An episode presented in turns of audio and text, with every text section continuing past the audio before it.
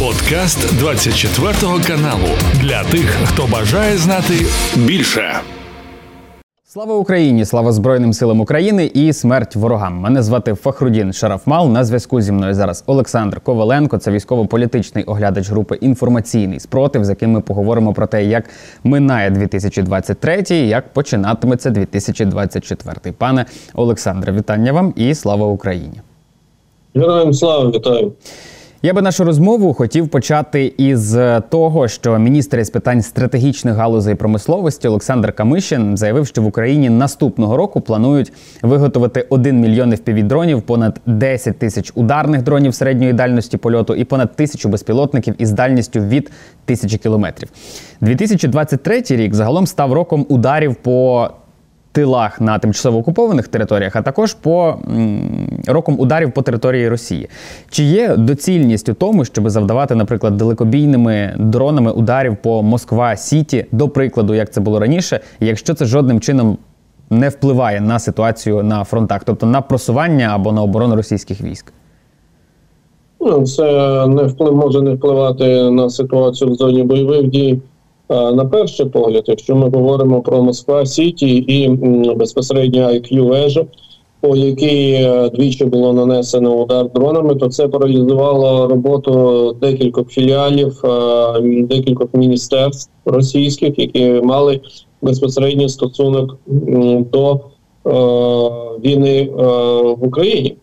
Отже, це були відповідні збитки. Це паралізувало відповідну роботу філіалів, зменшило ефективність роботи цих саме міністерств, і в цьому був все ж таки той чи інший, але сенс з іншого боку. Ми бачимо, що окрім ударів по IQ вежі в Москва Сіті і нальотом на Москва Сіті, взагалі по столиці Російської Федерації.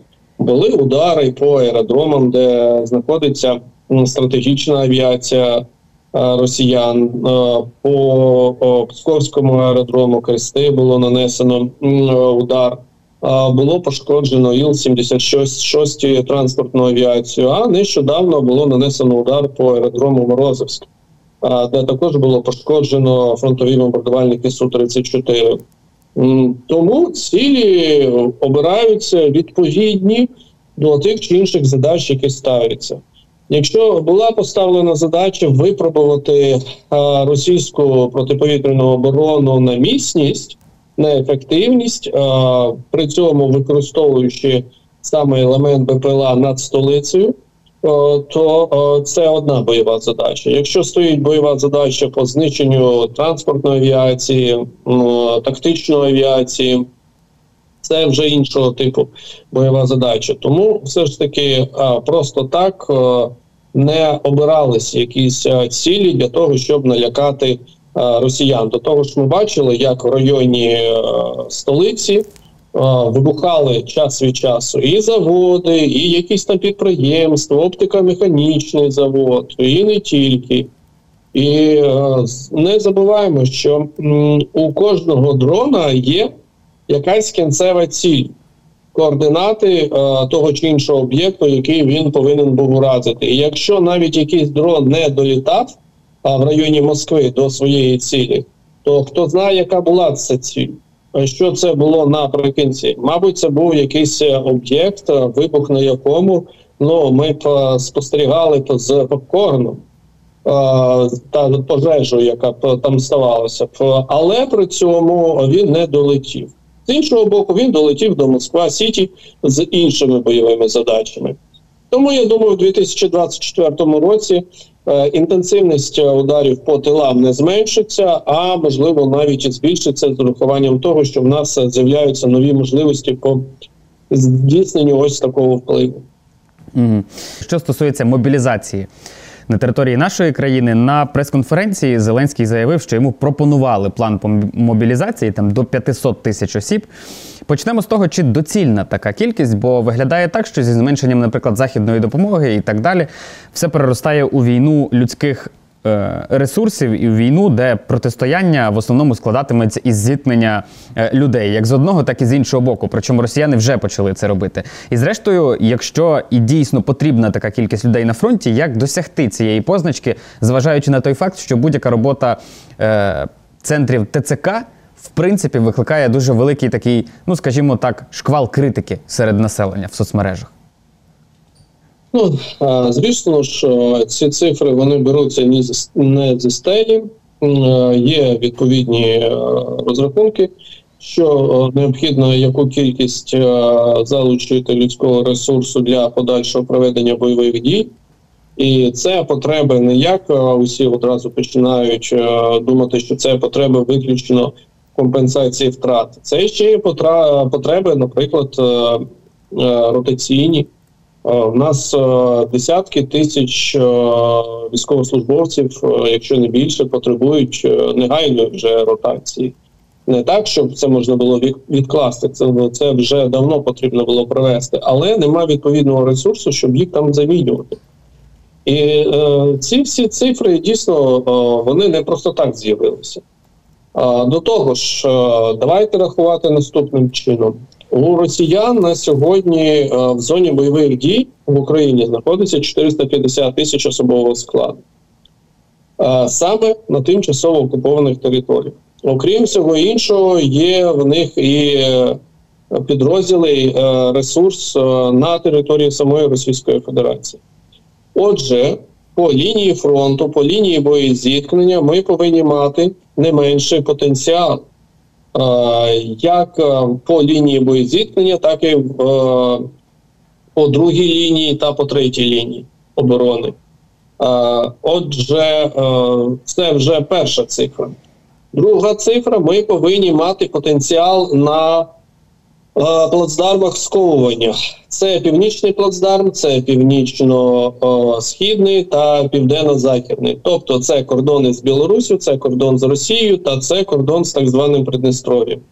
Це це е, плацдарми, де сковується наш ресурс, де розміщено наш ресурс для е, того, щоб е, перешкоджати будь-якій агресії саме з напрямку Білорусі, з напрямку Придністров'я або з напрямку території Російської Федерації, е, звідки зараз не відбувається пряма агресія.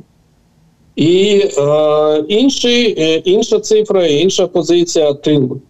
Ця тилова Україна. Чи потрібні там військові, е, які б виконували свої функції? Різноманітні, так, безумовно, потрібні. Отже, оце це саме та кількість приблизно, що ми можемо собі уявити. Цифри я називати не буду. Я ніколи не називаю цифри, які стосуються нашої е, армії. Я завжди називаю цифри саме які стосуються російських окупаційних військ. А відкритих відкрито називати якісь цифри стосовно щодо сил оборони України. Ну це м'яко кажучи нерозумно.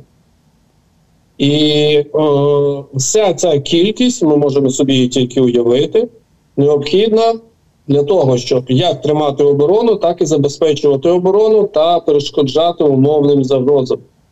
Окрім всього іншого, ті, хто знаходиться по лінії боєзіткнення, знаходяться там півроку, до року, більше року, і вже давно потребують ротації. І скільки треба, щоб їх замінити.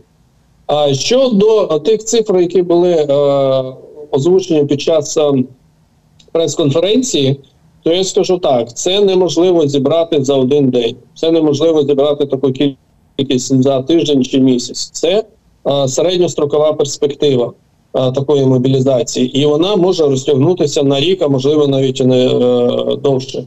Бо 40-50 тисяч на місяць ну це досить непроста дійсна кількість, яку можна мобілізувати на місяць е, по Україні. Але ці 40-50 тисяч їх не просто мобілізують. Е, не забуваємо, що це в найкращому випадку. Зараз я завжди буду говорити е, про якісь строки в найкращому саме випадку, не найгіршому, в найкращому випадку це три місяці базової підготовки. Після цього це як е, мінімум місяць бойового злагодження, злагодження і під причому в умовах наближених максимально наближених е, до реальних бойових. Отже, 4 місяці. Якщо мобілізація розпочнеться завтра, і завтра в нас з'явиться 40 тисяч, то ми зможемо провести ротацію на таку кількість е, особового складу підрозділів тільки через 4 місяці, в найкращому випадку. В найкращому. Отже, е, чи це потрібно вже розпочинати вирішувати це питання зараз? Так, безумовно. В такій кількості, так, безумовно. Бо знову ж таки, до початку повномасштабного вторгнення, нагадаю, і це відкрита інформація, до речі, з відкритих джерел офіційно. Збройні сили України були в кількості 250 тисяч до початку повномасштабного вторгнення. Звісно ж, ми розуміємо, що зараз це набагато більше. З урахуванням усіх цих е, цифр ми розуміємо, яка нам потрібна кількість для е, усіх е, потреб. Чи ми зможемо це е, забезпечити? Ну, скажімо так, деякі дії ТЦК, м'яко кажучи ну вони навіть не витримують е, навіть самої м'якої е, критики. Але е, це не означає, що нам необхідно тим не менш е, змінювати загальний підхід до мобілізації. Як це треба робити? Це стосується інформування, це стосується е, відбору по морально-психологічним, відбір по е, морально-психологічним якостям, по мотиваційним якостям це е, заохочування йти добровольно е, мобілізуватися. Е, це м, саме інформаційна робота з розумінням загально е, наших громадян, що буде з ними, з їх родинами, з їх містами, домівками, якщо вони цього не зроблять, які будуть наслідки. Тобто, це досить велика робота інформаційного, психологічного характеру, економічного, фінансового по забезпеченню багато чому іншого. Щодо забезпечення від наших партнерів, воно як було, так і буде. Але в нас буде е, в періоди політичної турбулентності, яку ми зараз спостерігаємо саме від США, будуть ось такі, е, ну м'яко кажемо, прогалини. Ось це ми будемо за цим спостерігати ще. Але загально е, то е, постачання необхідних усіх засобів від наших партнерів вони відновляться через деякий час. Якщо говорити за перспективи. То журналісти The New York Times написали, що у 2024 році, навіть не навіть на 2024 рік, у Сполучених Штатів для України є план, і він стосується нарощення власного виробництва, щоб наприкінці, як пишуть журналісти, 24 року або на початку 25-го Українці з позиції сили могли посадити Росію за стіл переговорів, тому що матимуть уже власне далекобійне озброєння, власну бронетехніку і так далі. і так далі, і так далі. Чи вважаєте ви такий сценарій в принципі можливим? Тобто я маю на увазі, чи можна за ну фактично за рік наростити, вийти там на якісь е, паритети в певних питаннях з росіянами? Все залежить від е, багатьох факторів, наприклад, е, яку саме номенклатуру мають на увазі представники The New York Times. І що саме ми будемо отримувати, в якій кількості? Чи змусимо ми росіяни йти на поступки, чи тікати? Це також питання того, а що ми будемо отримувати найближчим часом від е, наших партнерів.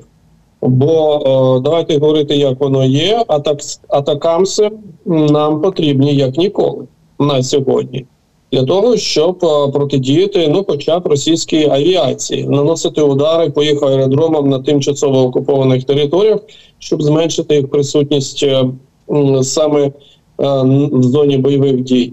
А це впливає в можливості використання кабів. Саме каби є одним з елементів, які заважають нам просуватися вести ефективні або наступальні, або оборонні дії. Ось як воно все між собою пов'язано. А окрім всього іншого, можна пройтись і по іншим е категоріям, по іншій номенклатурі: ББМ, танки. Е знову ж таки, авіація. Повертаємось до питання з F-16. ЗРК Петріот, бо я думаю, що США могли б надавати Україні значно більше ЗРК Петріот для того, щоб не тільки, е, наприклад, е, забезпечити міста мільйонники захистом повітряного простору, а також, окрім всього іншого, і щоб вони працювали і е, поблизу зон бойових дій, на навіть з урахуванням буферу безпеки, але створювали відповідні е, ризики для російської авіації і багато інших моментів. Тобто, все залежить саме від того, що саме і в якій кількості, наскільки системно пропорційно будемо отримувати. Угу. Нещодавно, до речі. Аналітики СВ написали, що росіяни просуваються біля Куп'янська, Бахмута, Авдіївки, Новомихайлівки на Донеччині і Новопрокопівки на Запоріжчині. Е, за даними нашого офіційного військового керівництва, на деяких напрямках росіяни мають просування подекуди по 2 кілометри. Як вважаєте, ця активізація пов'язана із виборами, які будуть відбуватися на Росії? Чи росіяни будуть намагатися наступати упродовж усього 2024-го? В такому ну, темпі, як зараз? Впродовж всього 2024 року вони наступати не зможуть. Це виключно їх рефлексії а, е, на а, так звані вибори. А, е, це політична примха. Е, вони, я скажу так, не готові насправді для повноцінного повномасштабного наступу були. І ми бачимо саме те, що вони мають відповідно якесь працювання, якісь здобутки, а які вони при цьому мають втрати які вони несуть е, втрати рекордні у порівнянні з усім періодом повномасштабної війни. Е, навіть в 2022 році, в лютому, в березні, коли е, вони здійснювали найбільш активні марші під час вторгнення, вони не несли таких втрат, які несуть саме зараз.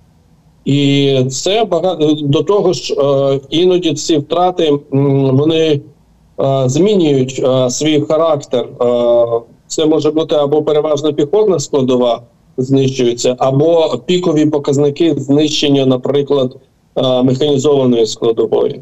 І знову ж таки показники, яких не було навіть на самому початку повномасштабного вторгнення, коли їх знищували на марші колоннах. І це багато про що каже. Е, наприклад, те, що вони не були повноцінно готові до наступу, а їх е, відправили туди, окрім всього іншого, що під час е, не найкращих погодних умов, бо зараз такі погодні умови, які саме і сприяють збільшенню втрат в наступі. Так, окрім всього іншого, вони не отримали повну штатну комплектацію підрозділів, не відновили боєздатність підрозділів, особливо після нашого літнього наступу, який відбувався з червня 23-го року.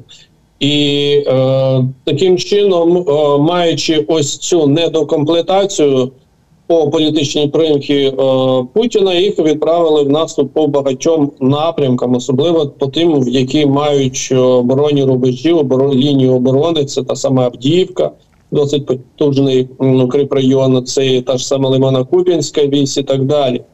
Втрати зросли, але їх будуть продовжувати гнати до закінчення самих виборів, виборів президента Росії. Після цього буде оперативна пауза. Вони розпочнуть мобілізацію і почнуть компенсувати втрати. Угу. От я би хотів зацитувати зараз частинку фрагмент, точніше, із вашого телеграм-каналу для наших е, глядачів. Російська армія перетворюється на маршові батальйони. Втрати в особовому складі та механізованій компоненті російських окупаційних військ змушують їх дедалі більше спиратися у своїх наступальних операціях на людський ресурс, ніж на технічний. Це все призводить до зростання втрат у живій силі при дефіциті механізованої складової. Фактично, РВВ перетворюється на маршові батальйони епохи Другої світової війни, ніж на сучасну, боєздатну та ефективну армію. От як вважаєте, що в цьому? Е, в сучасних реаліях поганого для Росії. Бо з одного боку вони цією тактикою домоглися захоплення багатьох українських міст. З іншого боку, під час Другої світової вони так і воювали. І битву за Сталінград виграли от саме такими маршовими батальйонами. Ну, у чому різниця в даному випадку? В 2022 році, коли вони здійснювали повномасштабне вторгнення в Україну, вони використовували ресурс 180 тисяч е, особового складу військ. Е, і ці війська були майже повністю укомплектовані. 95-100%. Повна штатна комплектація усім. Вони були забезпечені усім. А зараз у них штатна комплектація, середній показник це 30-40%. Отже, дефіцит складає, як ми бачимо, по 70-60%. Результат. А коли наступали 180 тисяч російських окупантів, які в них були здобутки, вони майже дійшли до Києва, захопили майже усю Чернігівську Сумську область. Частково там вже були в Полтаві та Житомирі, захопили більшу частину Харківської області, Запорізька, Херсонська, вихід на Миколаїв і так далі. Ми знаємо ці результати. Потім, звісно ж, вони почали е, тікати під е, нашим же тиском. Але першочергово, коли в них була повна штатна комплектація, е, вони могли ефективно наступати. Ось що таке ефективний наступ, коли підрозділ забезпечен усім. І втрати були зовсім інші. Просто подивитися, які в них були втрати на той період коли в них е, гинуло 400-500 е, особового складу за добу, для нас це були неймовірні цифри. А ви що? 400 окупантів знищено за добу. Вау, рекорд! Зараз для нас 1000, 1100, 1200 нічого не означає. Але Різниця ось у чому 450 тисяч їх е, зараз е, окупаційних військ на території України в два з половиною рази більше ніж було майже два роки тому, і вони можуть наступати. Але е, чим вони можуть хизуватися? Захопленням чого? Якого міста мільйонника, якої області цілком, якого району? Вони два з половиною місяці б'ються лобом об паркан Коксохіма Авдіївки, маленького містечка. Тобто, давайте порівняємо Авдіївку, біля якої 40 тисяч особового складу, до речі, там збільшується зараз кількість. Вони її доводять до 60 тисяч. Вони зараз, наприклад, передислоковують мотострілецьку бригаду, а з яка розміщувалася до того біля Бахмуту. І вони будуть збільшувати е, свою присутність там до 60 тисяч. Я більш ніж впевнений, що це їх мета до 60 тисяч довести присутність біля Авдіївки. 40 тисяч е, займалось тим, що вони йшли на Київ у 22-му році. 40 тисяч росіян вони саме наступали на Київ. Зараз ми бачимо зовсім іншу ситуацію. Більш 40 тисяч можуть захопити маленьке містечко. Ось все, ось різниця. І що таке повноцінно, дійсно повністю сформований підрозділ з штатною комплектацією. І те, що вони можуть просуватися, ну так, можуть просуватися, втрати, які, здобутки, які. Так, плюс 500 метрів, так, плюс кілометр. Тобто за місяць просунутися на таку відстань, чи за місяць захопити область? Ну, є різниця, чи не так? Але чи вони рахуються з цими втратами? Тобто, зрозуміло, що вони втрачають просто, якщо ми беремо за Авдіївку, десятки тисяч своїх військовослужбовців, тобто живої сили, але їх це абсолютно не цікавить. Ні, їх все абсолютно не цікавить. У них є е, бойова задача. Вони нехтують людським життям. Ну для них людське життя нічого не варте взагалі. А чому ж е, трохи раніше в своєму ж телеграм-каналі я написав зовсім іншу річ 6 грудня. Ну не зовсім так. Я опублікував е, це був великий мій матеріал на одному з видань українських 6 грудня, е, де я позначив, що е, ми зараз переходимо в фазу коли ми не повинні прив'язуватись до території. Чи міркувати територіальними здобутками, звільненням території як елементом перемоги? Тобто, у нас е, є е, досить така, на жаль, е, серйозна прив'язка в ментальності е, наших людей до того, що перемога та все добре на фронті це тоді, коли ми звільняємо території. Навпаки, зараз ми переходимо в, е, в іншу фазу. Ми переходимо в фазу, коли ми повинні не стільки чіплятися за території, скільки е, за звільнення території, скільки за знищення великої кількості російського ресурсу, знекровлення його, як людського, так і механізованого. Обидві ці компоненти. І саме рекордна кількість знищення росіян це і є ознакою наших, е, нашого е, правильного напрямку до перемоги. І ця фаза може розтягнутися як мінімум, як мінімум до е, кінця першої половини 2024 року. Тобто, уся зима 24 та майже вся весна 24 року, це буде саме така фаза. І успішність цієї фази залежить тільки е, від того, наскільки якісний інструментарій та наскільки його достатньо ми будемо отримувати від наших міжнародних партнерів. Отут дійсно є дилема. Тимчасова, ситуативна, але вона присутня.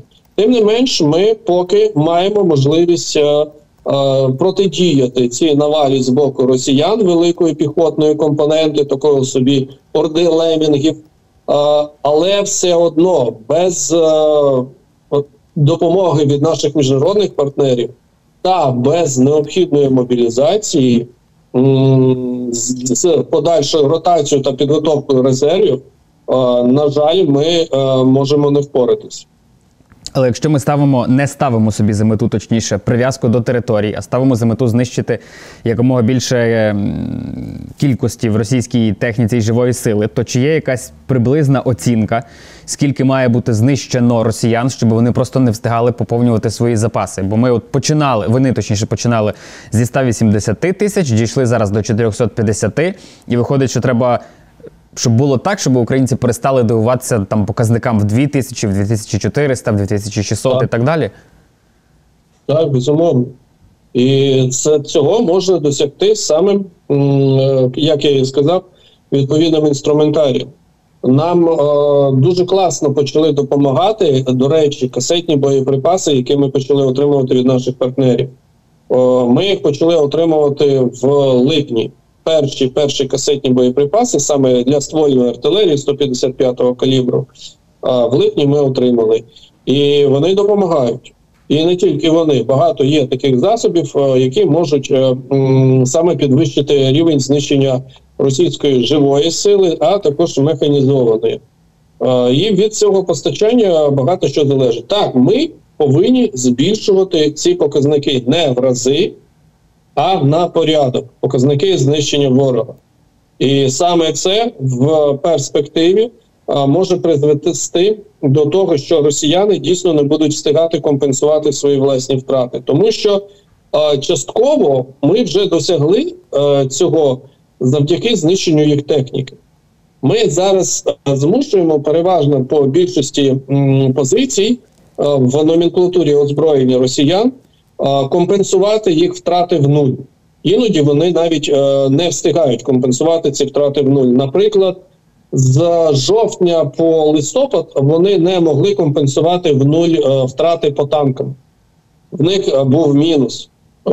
Але потім все ж таки вони почали менше використовувати механізовану складову, і зараз вони компенсують їх в плюс.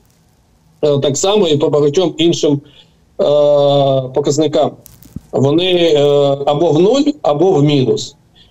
Окрім всього іншого, вони змушені просто, коли в них розпочинається цей процес нестачі дефіциту техніки, вони змушені використовувати більш піхотної складової. Чим більше вони використовують піхотної складової, тим більше їм треба компенсувати ці втрати. Отже, їм треба більше мобілізувати людського ресурсу. Чим більше вони мобілізують людського ресурсу, тим більше їх треба чимось забезпечувати тією ж самою технікою.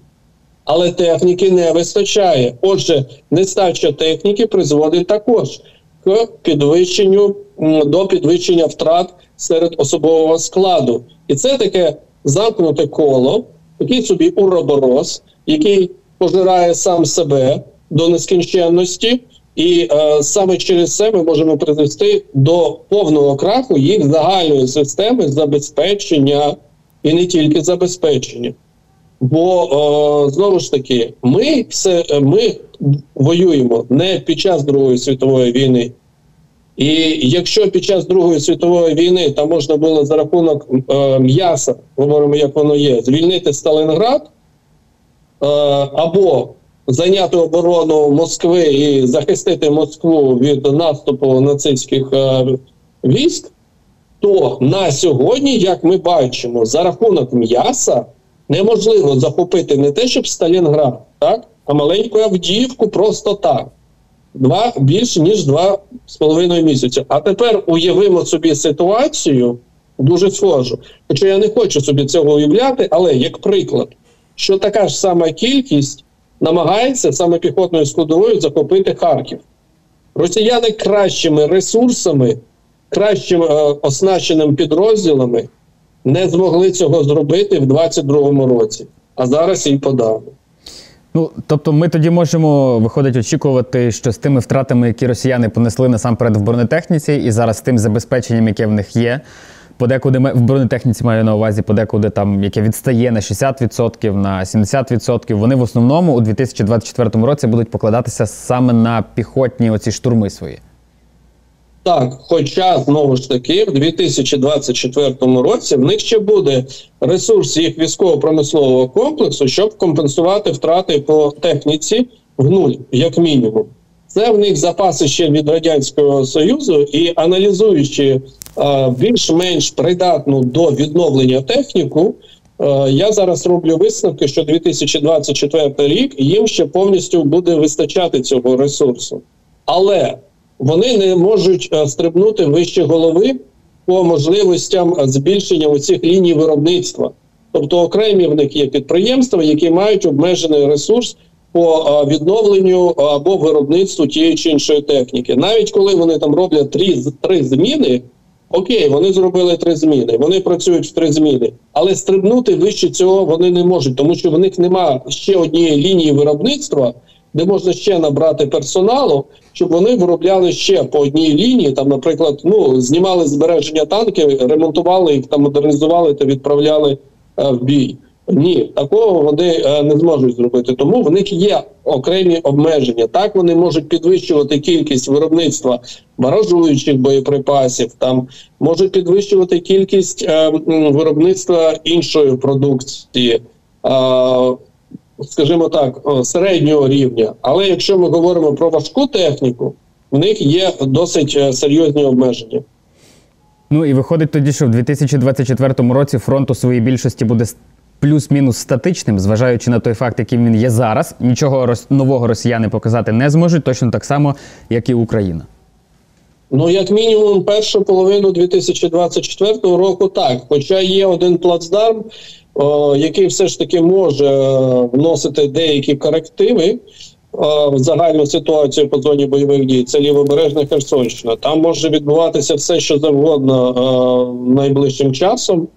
І я не виключаю, що так дійсно туди буде привертатися багато уваги як нашої, так і російських окупантів. Вони і зараз туди привертають забагато уваги. А щодо іншого іншого фронту, я б не сказав, що він статичний а він буде переважно для нас в обороні. Е, Лимано-Купінська вісь, Донецька область, Запорізька область це буде переважна оборона. Причому оборона іноді маневрена. Ми повинні зрозуміти, що з деяких ділянок нам доведеться піти, залишити деякі локації, тому ми повинні морально-психологічно бути до цього готовими. Але знову ж таки, це не настільки критичні втрати е, територіальні, якщо ми говоримо про те, що в нас зараз зовсім інша буде фаза ведення бойових дій. При тому ж е, треба ще розуміти, е, якщо ми втрачаємо якусь локацію, треба аналізувати завжди, критично е, відноситись до того, а що вона дає окупантам, окрім того, що їх цей Путін може зробити заяву. Ми досягли епічної перемоги, захопили там якесь село. Ну окей, що далі? Ми вже бачили е, захоплення Бахмуту і очікували, що після цього почнеться наступ на Славянськ або на часів Я. Скільки пройшло часу після того, як вони почали активізуватися е, в районі Бахмуту, і е, зараз е, намагаються наступати в напрямку Богданівки, тобто це північно-західний сектор. І і після чого це вони активізувалися? Вони активізувалися після того, як ми взагалі майже створили їм загрозливу ситуацію для втрати всього південного сектору під Бахмутом після звільнення Клещіївки та Андріївки, та після того як ми спрямували вже частково своє просування в напрямку логістичної артерії 0513 з загрозою для Одрадівки. Ну, будемо сподіватися на те, що ситуація буде кращою, так як ви кажете, перша половина 2024 року вона буде не такою динамічною, як ми собі малюємо, як малює, зрештою, наше керівництво. Але якщо вони кажуть, що є плани і є сюрпризи, то принаймні на них будемо і очікувати, і тримати за них кулаки. Пане Олександре, я дуже дякую вам за розмову. Дякую, що долучилися до цієї розмови. І нагадаю, що на зв'язку зі мною був Олександр Коваленко, це військово-політичний оглядач групи інформаційний спротив, з яким ми говорили про ситуацію на фронтах. Це був подкаст для тих, хто бажає знати більше. Підписуйся на 24 канал у Spotify, Apple Podcast і Google Podcast.